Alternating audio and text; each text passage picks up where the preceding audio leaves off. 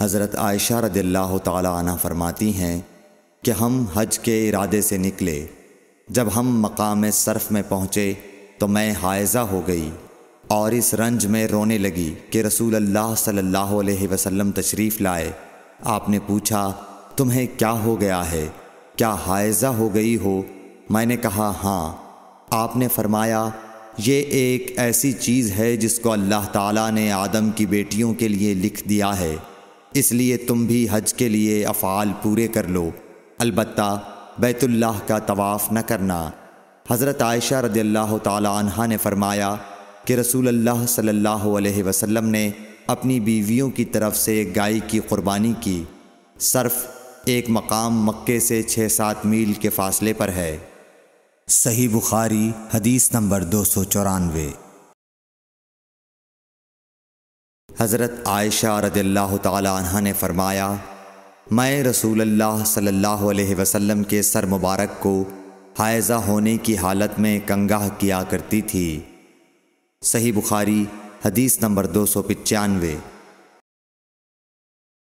حشام بن عروا نے عروا کے واسطے سے بتایا کہ ان سے سوال کیا گیا، کیا حائزہ بیوی میری خدمت کر سکتی ہے؟ یا ناپاکی کی حالت میں عورت مجھ سے نزدیک ہو سکتی ہے؟ عروا نے فرمایا، میرے نزدیک تو اس میں کوئی حرج نہیں ہے۔ اس طرح کی عورتیں میری بھی خدمت کرتی ہیں اور اس میں کسی کے لیے بھی کوئی حرج نہیں۔ اس لیے کہ مجھے حضرت عائشہ رضی اللہ تعالی عنہ نے خبر دی کہ وہ رسول کریم صلی اللہ علیہ وسلم کو حائزہ ہونے کی حالت میں کنگاہ کیا کرتی تھیں اور رسول اللہ صلی اللہ علیہ وسلم اس وقت مسجد میں موتقف ہوتے۔ آپ اپنا سر مبارک قریب کر دیتے اور حضرت عائشہ رضی اللہ تعالی عنہ اپنے حجرے ہی سے کنگھا کر دیتی حالانکہ وہ حائزہ ہوتی صحیح بخاری، حدیث نمبر دو سو چھیانوے۔ حضرت عائشہ رضی اللہ تعالی عنہ نے بیان کیا کہ نبی کریم صلی اللہ علیہ وسلم میری گود میں سر رکھ کر قرآن مجید پڑھتے۔ حالانکہ میں اس وقت حیض والی ہوتی تھی۔ صحیح بخاری حدیث نمبر دو سو ستانوے۔ ام سلمہ رضی اللہ تعالی عنہ نے کہا کہ میں نبی کریم صلی اللہ علیہ وسلم کے ساتھ ایک چادر میں لیٹی ہوئی تھی۔ اتنے میں مجھے حیض آ گیا۔ اس لیے میں آہستہ سے باہر نکل آئی اور اپنے حیض کے کپڑے پہن لیے۔ آ حضور صلی اللہ علیہ وسلم نے پوچھا کیا تمہیں نفاس آ گیا ہے؟ میں نے عرض کیا ہاں۔ پھر مجھے آپ نے بلا لیا اور میں چادر میں آپ کے ساتھ لیٹ گئی۔ صحیح بخاری، حدیث نمبر دو سو اٹھانوے۔ حضرت عائشہ رضی اللہ تعالی عنہ نے فرمایا، میں اور نبی کریم صلی اللہ علیہ وسلم ایک ہی برتن میں غسل کرتے تھے، حالانکہ دونوں جنبی ہوتے۔ صحیح بخاری حدیث نمبر دو سو ننانوے۔ حضرت عائشہ رضی اللہ تعالی عنہ نے فرمایا کہ آپ مجھے حکم فرماتے، پس میں اظہار باندھ لیتی، پھر آپ میرے ساتھ مباشرت کرتے، اس وقت میں حائزہ ہوتی۔ صحیح بخاری، حدیث نمبر تین سو۔ حضرت عائشہ رضی اللہ تعالی عنہ فرماتی ہیں کہ آپ صلی اللہ علیہ وسلم اپنا سر مبارک میری طرف کر دیتے، اس وقت آپ اعتکاف میں بیٹھے ہوئے ہوتے اور میں حیض کی حالت میں ہونے کے باوجود آپ کا سر مبارک دھو دیتی۔ صحیح بخاری، حدیث نمبر تین سو ایک۔ حضرت عائشہ رضی اللہ تعالی عنہ نے فرمایا، ہم ازواج میں سے کوئی جب حائزہ ہوتی اس حالت میں رسول اللہ صلی اللہ علیہ وسلم اگر مباشرت کا ارادہ کرتے، آپ اظہار باندھنے کا حکم دے دیتے۔ باوجود حیض کی زیادتی کے۔ پھر بدن سے بدن ملاتے، آپ نے کہا، تم میں ایسا کون ہے جو نبی کریم صلی اللہ علیہ وسلم کی طرح اپنی شہوت پر قابو رکھتا ہو؟ صحیح بخاری، حدیث نمبر تین سو دو۔ نبی کریم صلی اللہ علیہ وسلم اپنی بیویوں میں سے کسی سے مباشرت کرنا چاہتے اور وہ حائزہ ہوتی تو آپ کے حکم سے وہ پہلے اظہار باندھ لیتی۔ صحیح بخاری، حدیث نمبر تین سو تین۔ رسول کریم صلی اللہ علیہ وسلم عید الاضحیٰ یا عید الفطر میں عیدگاہ تشریف لے گئے۔ وہاں آپ عورتوں کے پاس سے گزرے اور فرمایا اے عورتوں کی جماعت، صدقہ کرو، کیونکہ میں نے جہنم میں زیادہ تم ہی کو دیکھا ہے۔ انہوں نے کہا، یا رسول اللہ صلی اللہ علیہ وسلم، ایسا کیوں؟ آپ نے فرمایا کہ تم لان تان بہت کرتی ہو اور شوہر کی ناشکری کرتی ہو۔ باوجود عقل اور دین میں ناقص ہونے کے، میں نے تم سے زیادہ کسی کو بھی ایک عقل مند اور تجربہ کار آدمی کو دیوانہ بنا دینے والا نہیں دیکھا۔ عورتوں نے عرض کی کہ ہمارے دین اور ہماری عقل میں نقصان کیا ہے یا رسول اللہ۔ آپ نے فرمایا، کیا عورت کی گواہی مرد کی گواہی سے نصف نہیں ہے؟ انہوں نے کہا جی ہے۔ آپ نے فرمایا، بس یہی اس کی عقل کا نقصان ہے۔ پھر آپ نے پوچھا، کیا ایسا نہیں ہے کہ جب عورت حائضہ ہو تو نہ نماز پڑھ سکتی ہے، نہ روزہ رکھ سکتی ہے؟ عورتوں نے کہا، ایسا ہی ہے۔ آپ نے فرمایا کہ یہی اس کے دین کا نقصان ہے۔ صحیح بخاری، حدیث نمبر تین سو چار۔ حضرت عائشہ رضی اللہ تعالی عنہ نے فرمایا کہ ہم رسول اللہ صلی اللہ علیہ وسلم کے ساتھ حج کے لیے اس طرح نکلے کہ ہماری زبانوں پر حج کے علاوہ اور کوئی ذکر ہی نہ تھا۔ جب ہم مقام صرف پہنچے تو مجھے حیض آ گیا۔ اس غم سے میں رو رہی تھی کہ نبی صلی اللہ علیہ وسلم تشریف لائے۔ آپ نے پوچھا، کیوں رو رہی ہو؟ میں نے کہا، کاش میں اس سال حج کا ارادہ ہی نہ کرتی۔ آپ نے فرمایا، شاید تمہیں حیض آ گیا ہے۔ میں نے کہا جی ہاں۔ آپ نے فرمایا، یہ چیز تو اللہ تعالیٰ نے آدم کی بیٹیوں کے لیے مقرر کر دی ہے۔ اس لیے تم جب تک پاک نہ ہو جاؤ طواف بیت اللہ کے علاوہ حاجیوں کی طرح تمام کام انجام دو۔ صحیح بخاری، حدیث نمبر تین سو پانچ۔ فاطمہ ابی حبیش کی بیٹی نے رسول کریم صلی اللہ علیہ وسلم سے کہا کہ، یا رسول اللہ صلی اللہ علیہ وسلم، میں تو پاک ہی نہیں ہوتی، تو کیا میں نماز بالکل چھوڑ دوں؟ آ، حضور صلی اللہ علیہ وسلم نے فرمایا کہ یہ رگ کا خون ہے، حیض نہیں۔ اس لیے جب حیض کے دن، جن میں کبھی پہلے تمہیں عادتاً حیض آیا کرتا تھا، آئیں تو نماز چھوڑ دے۔ اور جب اندازے کے مطابق وہ دن گزر جائیں، تو خون دھو ڈال اور نماز پڑھ۔ صحیح بخاری، حدیث نمبر تین سو چھ۔ ایک عورت نے رسول کریم صلی اللہ علیہ وسلم سے سوال کیا۔ اس نے پوچھا کہ یا رسول اللہ آپ ایک ایسی عورت کے متعلق کیا فرماتے ہیں جس کے کپڑے پر حیض کا خون لگ گیا ہو؟ تو رسول اللہ صلی اللہ علیہ وسلم نے فرمایا کہ اگر کسی عورت کے کپڑے پر حیض کا خون لگ جائے تو چاہیے کہ اسے رگڑ ڈالے، اس کے بعد اسے پانی سے دھوئے، پھر اس کپڑے میں نماز پڑھ لے۔ صحیح بخاری، حدیث نمبر تین سو سات۔ حضرت عائشہ رضی اللہ تعالی عنہ نے فرمایا کہ ہمیں حیض آتا تو کپڑے کو پاک کرتے وقت ہم خون کو مل دیتے، پھر اس جگہ کو دھو لیتی اور تمام کپڑے پر پانی بہا دیتی اور اسے پہن کر نماز پڑھتی۔ صحیح بخاری، حدیث نمبر تین سو آٹھ۔ نبی کریم صلی اللہ علیہ وسلم کے ساتھ آپ کی بعض ازواج نے اعتکاف کیا، حالانکہ وہ مستحاضہ تھیں اور انہیں خون آتا تھا۔ اس لیے خون کی وجہ سے تشت اکثر اپنے نیچے رکھ لیتی۔ اور اکرمہ نے کہا کہ عائشہ رضی اللہ تعالی عنہ نے قسم کا پانی دیکھا تو فرمایا، یہ تو ایسا ہی معلوم ہوتا ہے جیسے فلاں صاحبہ کو استحاضہ کا خون آتا تھا۔ صحیح بخاری، حدیث نمبر تین سو نو۔ حضرت عائشہ رضی اللہ تعالی عنہ نے فرمایا کہ رسول اللہ صلی اللہ علیہ وسلم کے ساتھ آپ کی ازواج میں سے ایک نے اعتکاف کیا۔ وہ خون اور زردی نکلتے دیکھتیں تشت ان کے نیچے ہوتا اور نماز ادا کرتی تھیں صحیح بخاری، حدیث نمبر تین سو دس۔ حضرت عائشہ رضی اللہ تعالی عنہ نے فرمایا کہ بعض امہات المومنین نے اعتکاف کیا، حالانکہ وہ مستحاضہ تھیں۔ صحیح بخاری، حدیث نمبر تین سو گیارہ۔ عبداللہ بن ابی نجیح نے مجاہد سے کہا کہ حضرت عائشہ رضی اللہ تعالی عنہ نے فرمایا کہ ہمارے پاس صرف ایک کپڑا ہوتا تھا جسے ہم حیض کے وقت پہنتی تھیں۔ جب اس میں خون لگ جاتا تو اس پر تھوک ڈال لیتی اور پھر اسے ناخنوں سے مسل دیتی۔ صحیح بخاری حدیث نمبر تین سو بارہ۔ ہم سے عبداللہ بن عبد الوہاب نے بیان کیا۔ انہوں نے کہا، ہم سے حماد بن زیب نے ایوب سختیانی سے، انہوں نے حفصہ سے، وہ ام عطیہ سے۔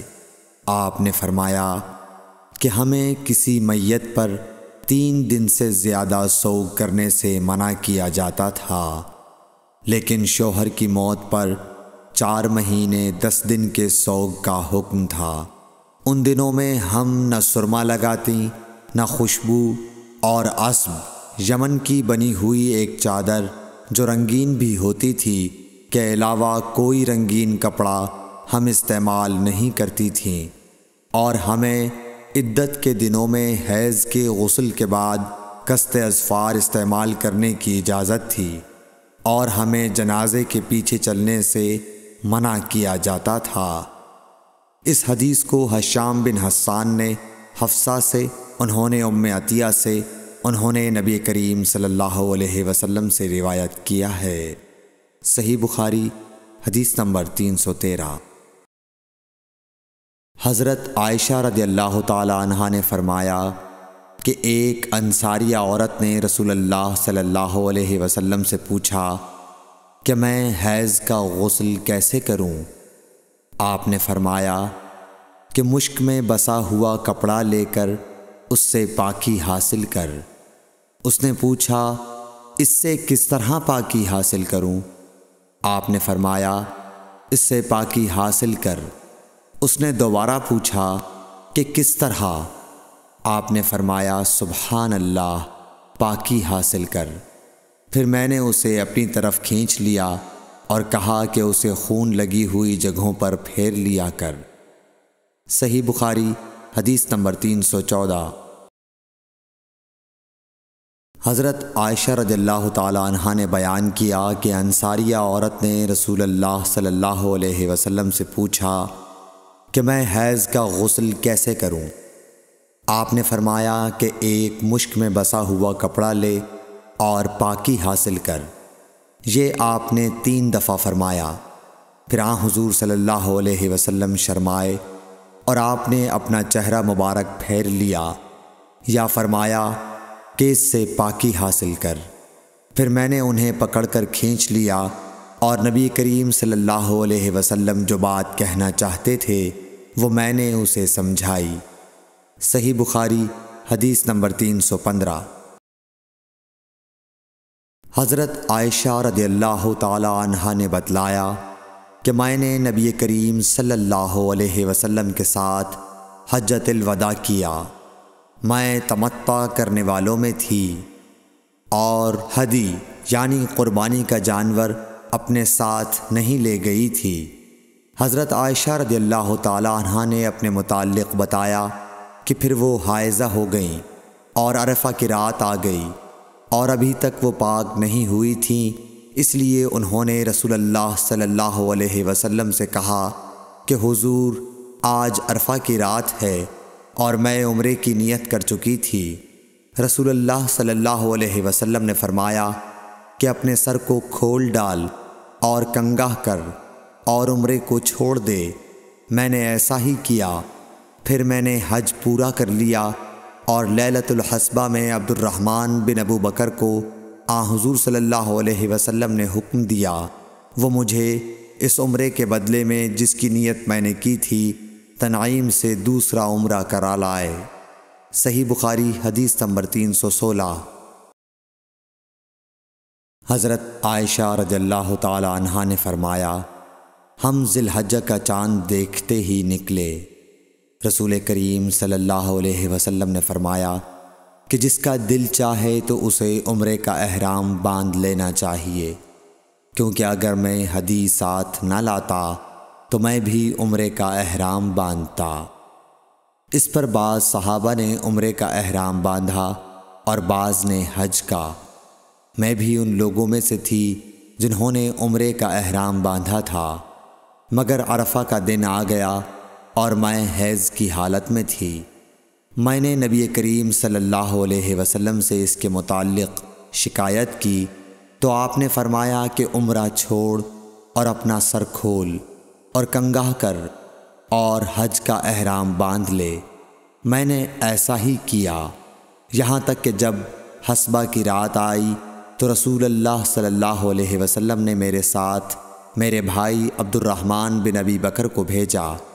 میں تنعیم گئی اور وہاں سے اپنے عمرے کے بدلے دوسرے عمرے کا احرام باندھا۔ حشام نے کہا کہ ان میں سے کسی بات کی وجہ سے بھی نہ حدی واجب ہوئی اور نہ روزہ اور نہ صدقہ۔ تنعیم حد حرم سے قریب تین میل دور ایک مقام کا نام ہے۔ صحیح بخاری، حدیث نمبر تین سو سترہ۔ حضرت انس بن مالک رضی اللہ تعالیٰ عنہ سے روایت ہے نبی کریم صلی اللہ علیہ وسلم نے فرمایا کہ رحم مادر میں اللہ تعالیٰ نے ایک فرشتہ مقرر کیا ہے۔ وہ کہتا ہے، اے رب، اب یہ نطفہ ہے۔ اے رب، اب یہ علاقہ ہو گیا ہے۔ اے رب، اب یہ مضغہ ہو گیا ہے۔ پھر جب خدا چاہتا ہے کہ اس کی خلقت پوری کرے، تو کہتا ہے کہ مذکر یا معنس بدبخت یا نیک بخت۔ روزی کتنی مقدر ہے اور عمر کتنی۔ بس ماں کے پیٹ ہی میں یہ تمام باتیں فرشتہ لکھ دیتا ہے۔ صحیح بخاری، حدیث نمبر تین سو اٹھارہ۔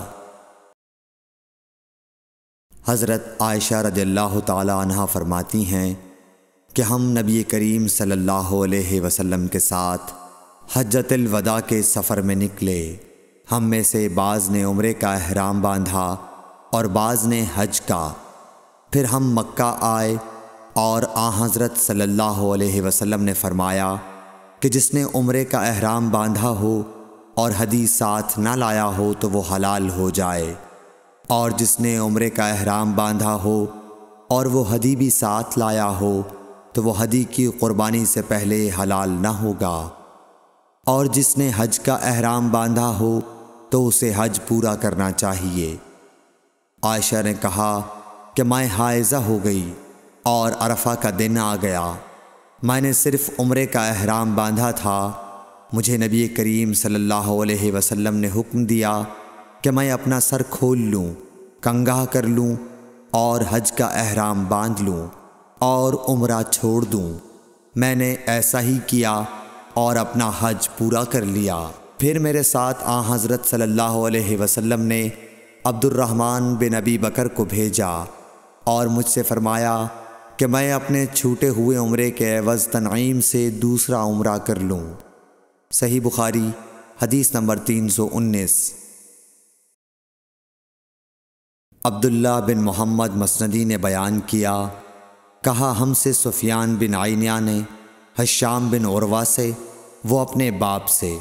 وہ حضرت عائشہ رضی اللہ تعالی عنہ سے کہ فاطمہ بنت ابی حبیش کو استحاضہ کا خون آیا کرتا تھا، تو انہوں نے نبی کریم صلی اللہ علیہ وسلم سے اس کے متعلق پوچھا۔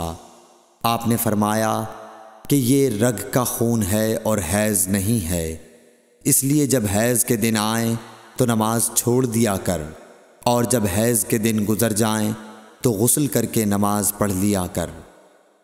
صحیح بخاری حدیث نمبر تین سو بیس۔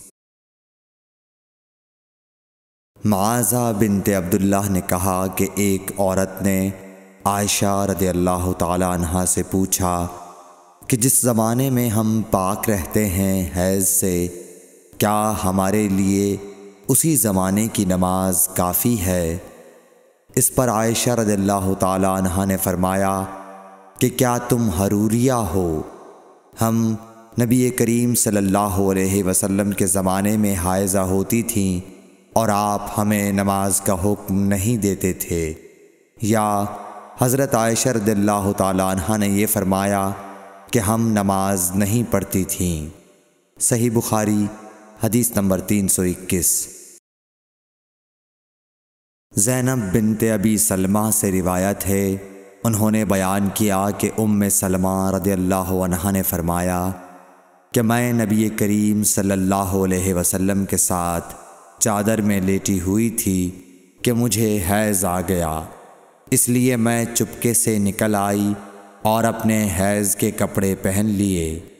رسول کریم صلی اللہ علیہ وسلم نے فرمایا، کیا تمہیں حیض آ گیا ہے؟ میں نے کہا جی ہاں۔ پھر مجھے آپ نے بلا لیا اور اپنے ساتھ چادر میں داخل کر لیا۔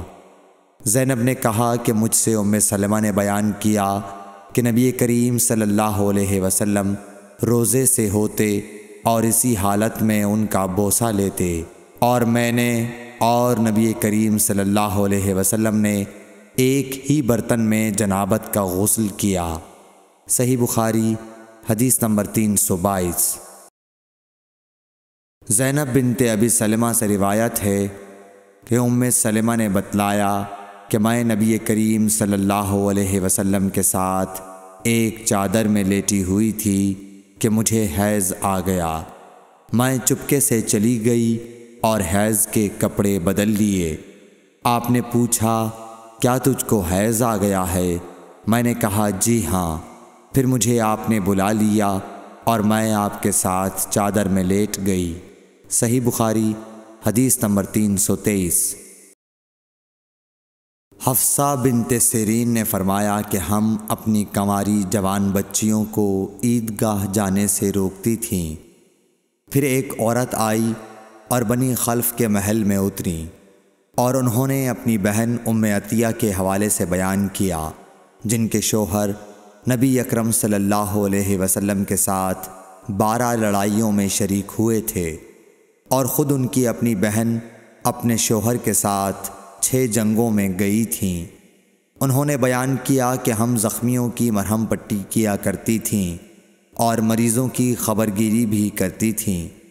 میری بہن نے ایک مرتبہ نبی اکرم صلی اللہ علیہ وسلم سے پوچھا کہ اگر ہم میں سے کسی کے پاس چادر نہ ہو تو کیا اس کے لیے اس میں کوئی حرج ہے کہ وہ نماز عید کے لیے باہر نہ نکلے؟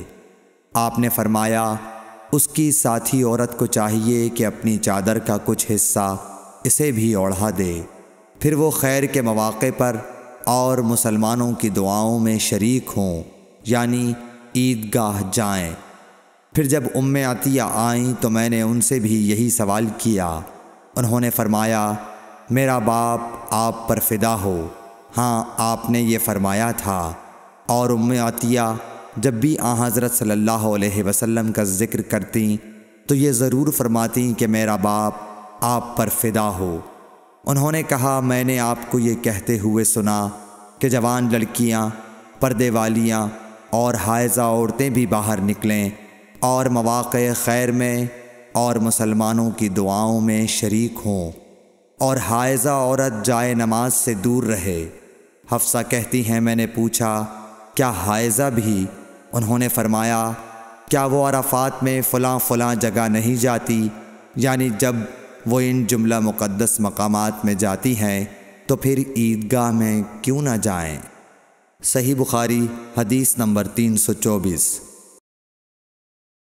حشام بن عروا نے کہا کہ مجھے میرے والد نے حضرت عائشہ رضی اللہ تعالی عنہ کے واسطے سے خبر دی کہ فاطمہ بنت ابی حبیش رضی اللہ عنہ نے نبی صلی اللہ علیہ وسلم سے پوچھا کہ مجھے استخاذہ کا خون آتا ہے اور میں پاک نہیں ہو پاتی، تو کیا میں نماز چھوڑ دیا کروں؟ آپ صلی اللہ علیہ وسلم نے فرمایا، نہیں، یہ تو ایک رگ کا خون ہے۔ ہاں اتنے دنوں میں نماز ضرور چھوڑ دیا کرو کہ جن میں اس بیماری سے پہلے تمہیں حیض آیا کرتا تھا۔ پھر غسل کر کے نماز پڑھا کر۔ صحیح بخاری، حدیث نمبر تین سو پچیس۔ محمد بن سیرین نے بیان کیا، وہ ام عطیہ سے، آپ نے فرمایا کہ ہم زرد اور مٹیالے رنگ کو کوئی اہمیت نہیں دیتی تھیں۔ صحیح بخاری، حدیث نمبر تین سو چھبیس۔ حضرت عائشہ رضی اللہ تعالی عنہ سے جو آن حضرت صلی اللہ علیہ وسلم کی بیوی ہیں، روایت ہے کہ ام حبیبہ سات سال تک مستحاضہ رہیں۔ انہوں نے نبی کریم صلی اللہ علیہ وسلم سے اس کے بارے میں پوچھا، تو آپ صلی اللہ علیہ وسلم نے انہیں غسل کرنے کا حکم دیا اور فرمایا کہ یہ رگ کی وجہ سے بیماری ہے۔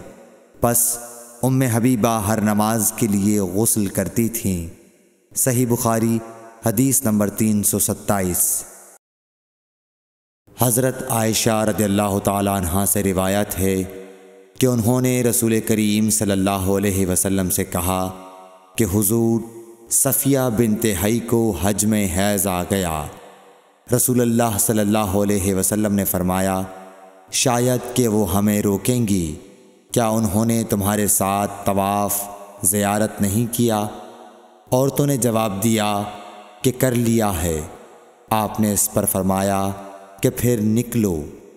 صحیح بخاری، حدیث نمبر تین سو اٹھائیس۔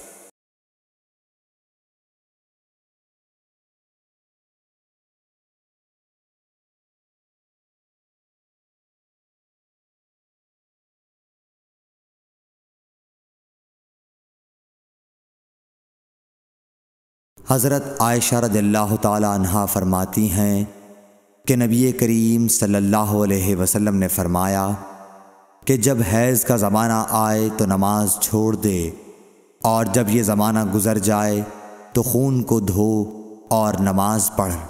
صحیح بخاری، حدیث نمبر تین سو اکتیس۔ سمرہ بنت جندب سے روایت ہے کہ ایک عورت ام کعب زچگی میں مر گئی۔ تو آ حضور صلی اللہ علیہ وسلم نے ان کی نماز جنازہ پڑھی۔ اس وقت آپ ان کے جسم کے وسط میں کھڑے ہوئے۔ صحیح بخاری، حدیث نمبر تین سو بتیس۔ عبداللہ بن شداد نے کہا کہ میں نے اپنی خالہ میمونہ رضی اللہ تعالی عنہ سے جو نبی کریم صلی اللہ علیہ وسلم کی زوجہ متحرہ تھیں، سنا کہ میں حائزہ ہوتی تو نماز نہیں پڑھتی تھی۔ اور یہ کہ آپ رسول اللہ صلی اللہ علیہ وسلم کے گھر میں نماز پڑھنے کی جگہ کے قریب لیٹی ہوتی تھیں۔ اور یہ کہ آپ رسول اللہ صلی اللہ علیہ وسلم کے گھر میں نماز پڑھنے کی جگہ کے قریب لیٹی ہوتی تھیں۔